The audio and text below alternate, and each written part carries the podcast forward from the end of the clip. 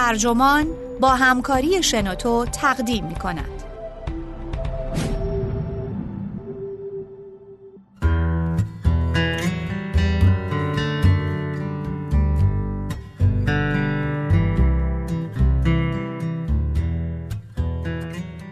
رنج تو نامی دارد. نویسنده گوین فرانسیس. مترجم علی رضا شفیعی نسب. منبع ایان. ترجمه شده در وبسایت ترجمان. گوینده اکرم عبدی.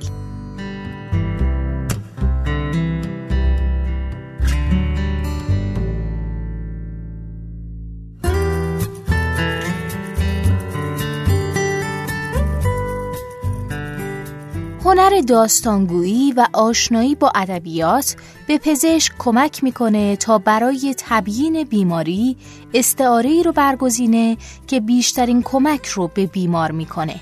پیش از این نیز فروید گفته بود نوع واژگانی که پزشک انتخاب می‌کنه بر درک و رویارویی افراد با بیماری تأثیر داره. با این اصاف کار یک پزشک واقعا چیست؟ جز اینکه داستان بیمار رو تشخیص بده و بگه رنج تو نامی دارد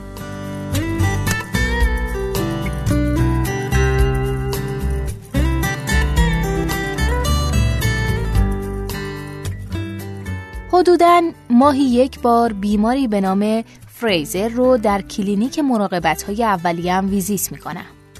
او سربازی اعزامی به افغانستان بوده که حالا پانزده سال پس از بازگشت به خانه هنوز هم تصاویر خانه های در آتش و شلیک تکتیراندازها آزارش میده. او کار نمی‌کنه. به ندرت بیرون میره. خواب درستی نداره و برای تسکین آلام عاطفی خودش گاهی با سلاحهای گرمش ور میره. او از زمانی که از ارتش جدا شده هیچگاه دوست دختری هم نداشته. فریزر زمانی اندامی ازولانی داشت اما اکنون وزنش به شدت کاهش پیدا کرده. قفلت از خود باعث شده قدرت و اعتماد به نفسش از بین بره. داروهای تجویزی نمی‌تونن وحشتی که ذهنش رو میلرزونه آروم کنن. وقتی که او رو در کلینیک ویزیت می کردم روی لبه صندلیش می نشست و با تنی لرزان عرق رو از پیشانی و شقیقه هاش پاک می کرد. به داستانهاش گوش می کردم. داروهاش رو بنا به شرایط تغییر می دادم و توصیه هایی به او می کردم.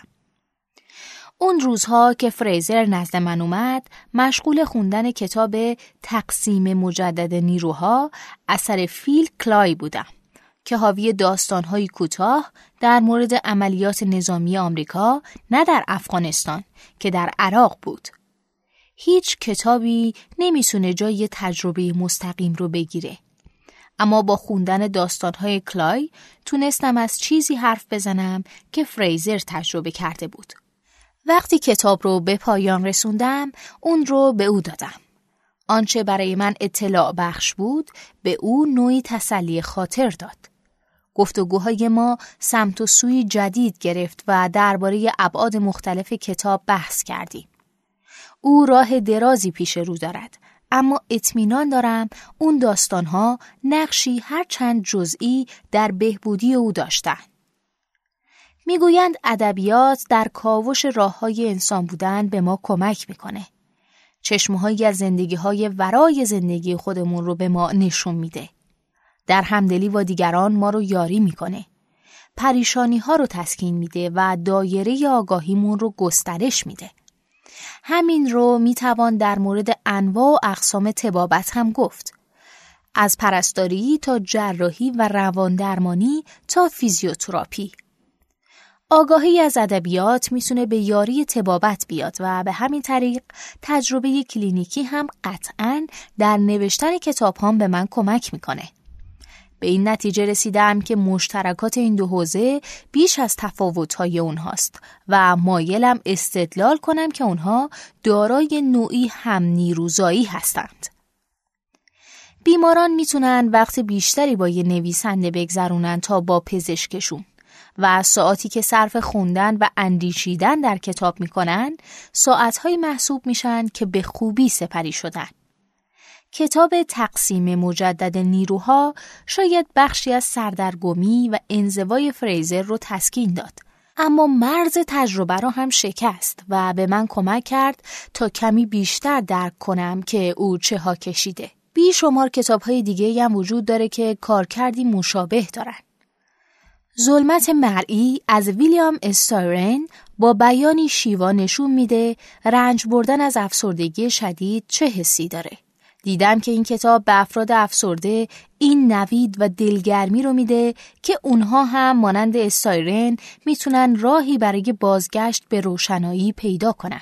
فهرست کتاب هایی که طی سالها درباره اونها با بیماران بحث کردم به اندازه تعداد افرادی است که به کلینیک میان. الکتریسیته اثر ری رابینسون وقتی سخن از زندگی با صرع شدیده. فراوانی اثر انی دیلارد در بحث از جایگاه شگفتی در حفظ زندگی. دور از درخت اثر اندرو سالومان در چالش های نگهداری از فرزند معلول. شعر برای دوستی انگلیسی در آفریقا در بحث از مشقتها و پاداشهای فعالیتهای مردم نهاد. بین تولید و درک هنر و داستانهای ماندگار و تولید و درک دیدارهای درمانی و شفابخش شباهتهایی وجود داره. هر دو رو می‌توان با اتخاذ نگرشهایی مثل کنجکاوی با فکر باز، درگیری خلاقانه، تلاش برای همدردی با گرفتاری دیگران و بهره بردن از بستر کلیتر زندگی انسان تقویت کرد. دکتر هم مانند نویسنده زمانی بهترین عمل کرد رو که نسبت به ظرافت تجربه فردی سرزنده باشه و در عین حال بتونه اون فرد رو در بستر اجتماعیش ببینه.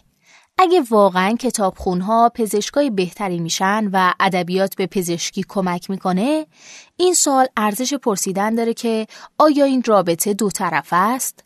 آیا تبابت هم چیزی در اختیار ادبیات قرار میده؟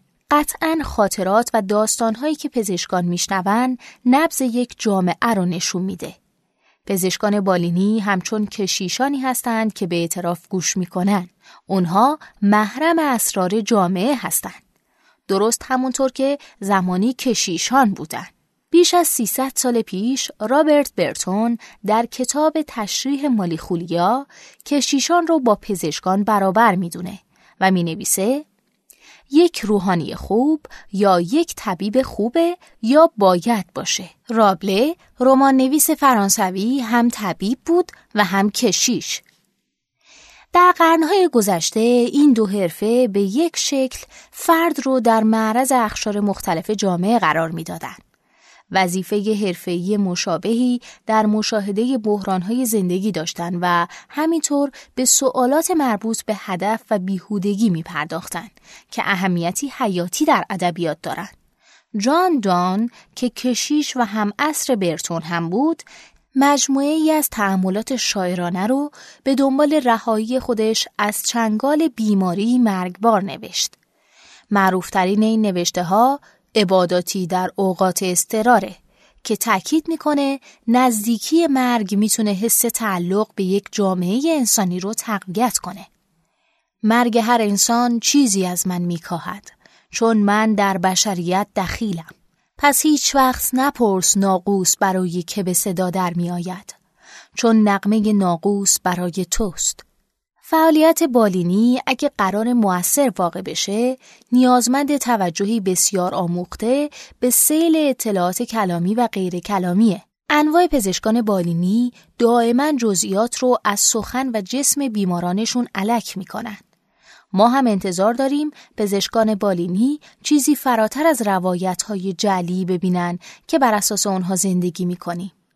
به طوری که در نقش مترجم و نقاد ادبی داستانهایی ظاهرشن که بر دنیا فرامی افکنیم. آرتور کانندویل در گرد چراغ قرمز می نویسه در پزشکی نیازی به داستان نیست.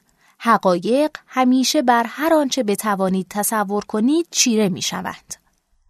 مسیر زندگی ما می‌تونه به اندازه هر داستان یا فیلمی پر آشوب یا غیر منتظره باشه.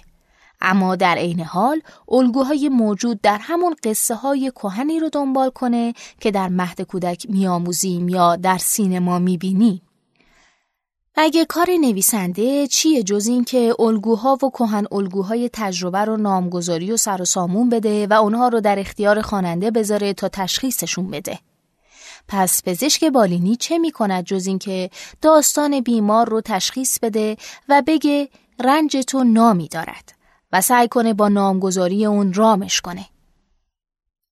بهترین نوشته ها با بکارگیری استعاره نوعی افسون در اختیار ما می‌ذارن و از این گذر دیدگاه ما رو متحول کرده و به ما کمک می‌کنن در دنیا معنا پیدا کنیم.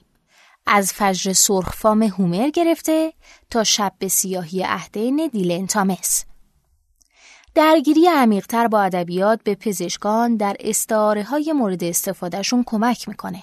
اگر سرطانی لاعلاج باشه بی خود اون رو هیولایی بدونیم که باید شکستش داد بلکه باید اون رو یک اکولوژی درونی دونست که باید در حالت تعادل نگه داشته بشه آناتول برویارد سردبیر سابق نیویورک تایمز بوک ریویو وقتی سرطان پروستاتش رو تشخیص دادن گفت که از پزشکش می‌خواد استعاره هایی که او را با بیماریش آشتی بده برویارد در کتاب سرمست از بیماریم نوشت دکتر تقریبا می‌تونست از همه چیز استفاده کنه.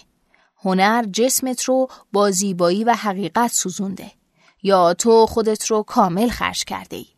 همونطور که یک خیر کل پولش رو خرج خیریه می‌کنه. برویارد از زبان انتظار داشت تا از بیماریش نوعی منزلت بیرون بکشه. تا به او کمک کنه بر خرابه جسمش طوری نگاه کنه که گردشگران بر خرابه های عصر باستان نگاه می‌کنن.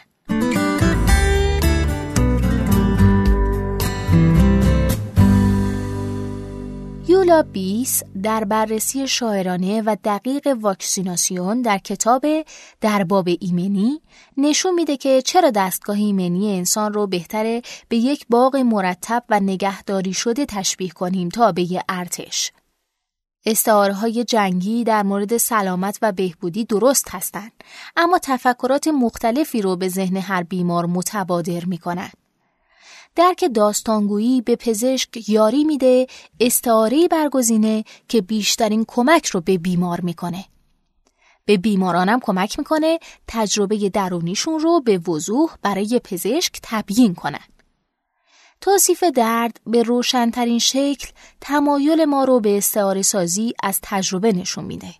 دفعه بعدی که درد دارید فکر کنید که این درد خنجر می‌زنه، پاره می‌کنه، ضربه می‌زنه یا میسوزه. عصبهای گیرنده درد هیچ یک از این چیزها رو پیام رسانی نمی کنن. اما پژوهش ها نشون میده زبانی که برای تبیین درد به کار می‌گیریم این توان رو داره که تجربه ما رو از اون درد متحول کنه. ویلیام کارلوس ویلیامز شاعر و پزشک عمومی آمریکا در خود زندگی نامش تحت عنوان تبابت می نویسه که قوقا و تنوع پزشکی اگه با روحیه‌ای درست سراغ اون بریم می‌تونه الهام بخش و بهبودگر باشه. پزشکی باعث شد تا حس نویسندگی و معنای انسان بودن در کارلوس ویلیامز پرورش پیدا کنه و واژگان مورد استفاده او برای نوشتار رو در اختیارش گذاشت. او می نویسه مگر من به انسان علاقه نداشتم. آن چیز درست همانجا روبروی من بود. می توانستم لمسش کنم. ببویمش. داشت به من الفاظ می‌داد. الفاظی اساسی که با آنها می توانستم جرفترین چیزهایی را که به ذهن می رسید به روشنی بیان کنم. زیگموند فروید متوجه شد که انتخاب واژگان توسط پزشک همیشه بر درک و رویارویی افراد با بیماری تأثیر داره. فروید میگه پس تمام پزشکان از جمله خود شما همواره روان دروانی می کنید. حتی وقتی قصد این کار را ندارید و از آن آگاه نیستید. او می‌پرسد اگر پزشکان بالینی قدرت واژگان رو درک کنند و مصمم شن از این قدرت به درستی بهره بگیرن آیا در کارشون موفقتر نخواهند بود؟ در دل فعالیت پزشک و نویسنده تمایلی است برای تصور و شناسایی الگوهای زندگی و تسکین ناموزونی های اون اما تفاوتی مهم وجود داره نویسندگان و خوانندگان اجازه دارن خودشون رو در دنیای شخصیت ها و پیرنگ ها گم کنن. اما پزشکان بالینی باید ادراک و توجه خودشون رو حفظ کنن و البته مقید به زمان باشن. پزشکانی که خودشون رو کاملا پذیرا و تسلیم رنجهای بیمارانشون می‌کنن با خطر کارزدگی روبرو هستند. این پیمانی فاستوار در دل رابطه پزشکان و بیمارانشونه. یعنی تجربه نامحدود از کسرت انسانها در اختیار پزشک قرار می‌گیره اما همراه با خطر دلسوزی طاقت فرسایی که چندان به سراغ نویسنده نمیره. پژوهش های علوم اعصاب نشون میده که هرچه با رنج ذهنی یا جسمی کسی همدردی نزدیکتری کنید مغزتون بیشتر به شکلی رفتار می‌کنه که انگار خودتون درد دارید. وقتی نگرش دلسوزانه رو در دانشجویان جدید پزشکی، پزشکان تازه کار و کارآموزان با تجربه تر تا اونهایی که در آستانه بازنشستگی هستند میسنجن، مشخص میشه که این دست نگرش ها با افزایش سن و تجربه به تدریج کاهش پیدا می‌کنه. گویی که تبابت باری ذهنی و عاطفی رو بر دوش می‌گذاره که برخی پزشکان بالینی طاقت سنگینی اون رو ندارن.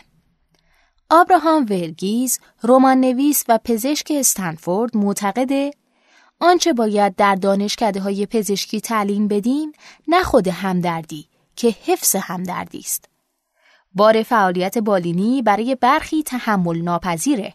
به همین خاطره که اکنون پزشکان بیشتری در غرب پاره وقت کار می‌کنن و زودتر از زمانهای گذشته بازنشست میشن. اما همین گوناگونی این حرفه برای فرد بینش ها، الهامات، رضایت و تسلی خاطری فراهم میاره که در کمتر شغل دیگه ای وجود داره. سیلویا پلات، شاعر و نویسنده آمریکایی در مصاحبه‌ای با بی بی سی در سال 1962 میگه کاش پزشک بودم. کسی که مستقیما با تجربه انسان سر و کار داره می‌تونه درمان کنه، ترمیم کنه و یاری بده. او به روشنی تسلط پزشکان بالینی بر امور عملی رو در تضاد با زندگی خودش به عنوان شاعر قرار میده. چون گلایه داره که انگار کمی روی هوا زندگی می‌کنه. پلات در کودکی دکتر بازی می‌کرد و در نوجوانی به دنیا آمدن نوزادان و کالبوچکافی انسانها رو تماشا می‌کرد.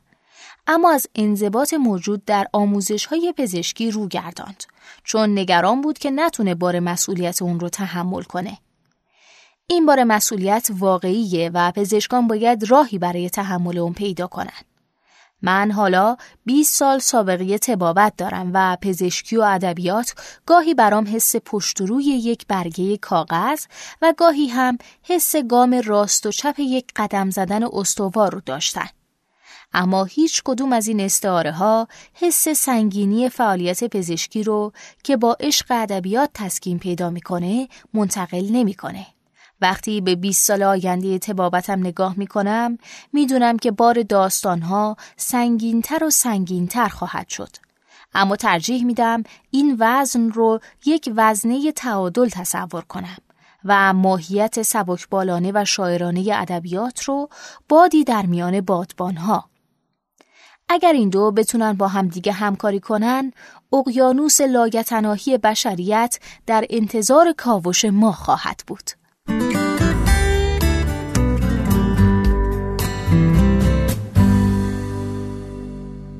این پادکست اینجا به انتها رسید. ممنونم که با من همراه بودین. اگه شما هم ایده ای دارید که فکر می‌کنید می‌تونه برای بقیه جالب باشه اونو در قالب یه فایل صوتی در سایت و یا اپلیکیشن شنوتو با بقیه دوستاتون به اشتراک بگذارید. ممنونم. شنوتو سرویس اشتراک گذاری فایل های صوتی www.shenoto.com